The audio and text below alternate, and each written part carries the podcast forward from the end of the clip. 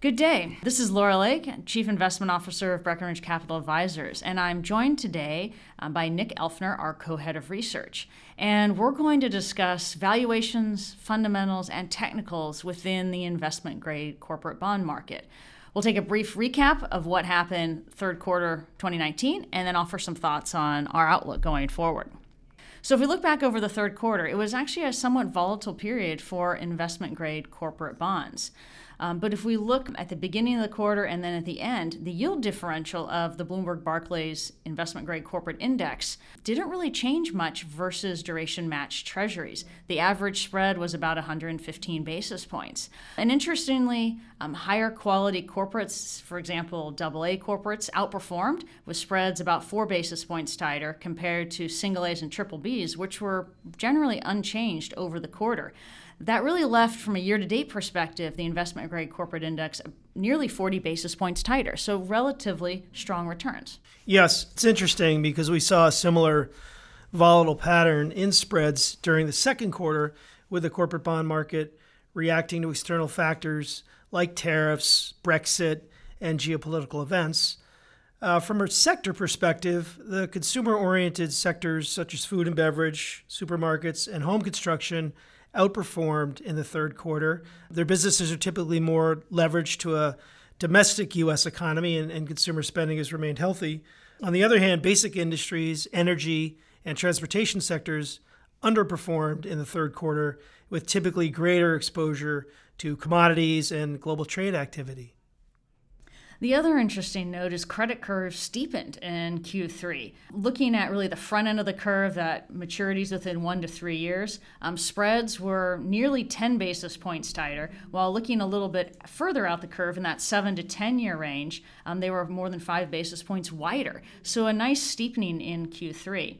Thinking about overall valuations, they remain tighter than long-term averages. However, in portfolios, we are still seeing some bottom-up opportunities. But broadly speaking, when we think about valuations, one of the ways we evaluate this is looking at the spread compensation per unit of leverage, or basically how much credit spread we're receiving for a unit of credit risk for individual issuers.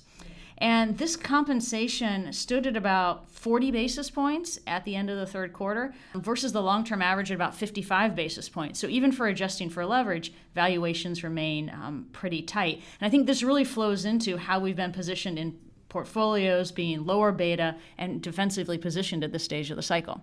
Right.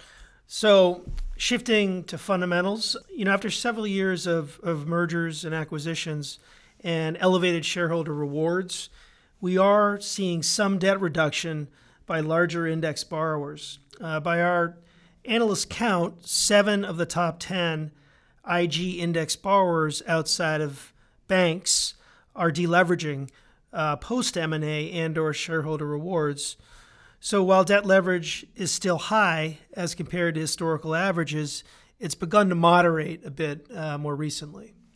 And I think that's a good point. It's really flown into rating agency actions, which has been more balanced over the recent period.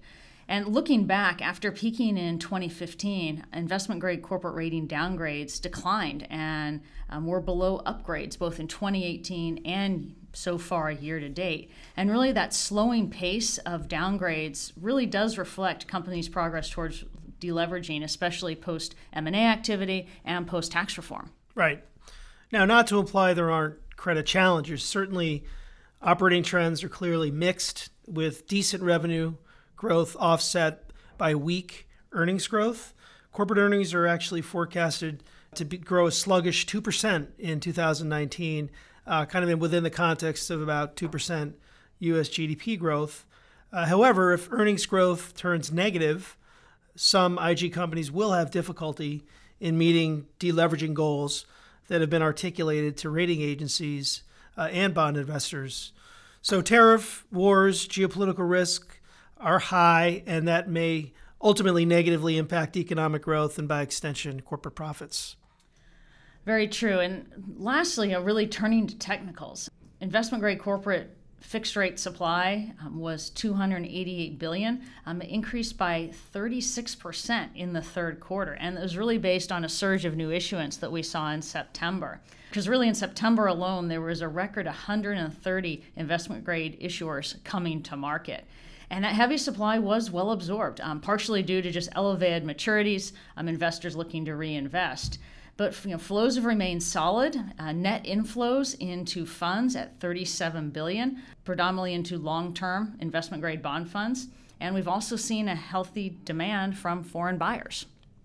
So with that, that's really our roundup for the third quarter corporate market update. Thank you for joining us today.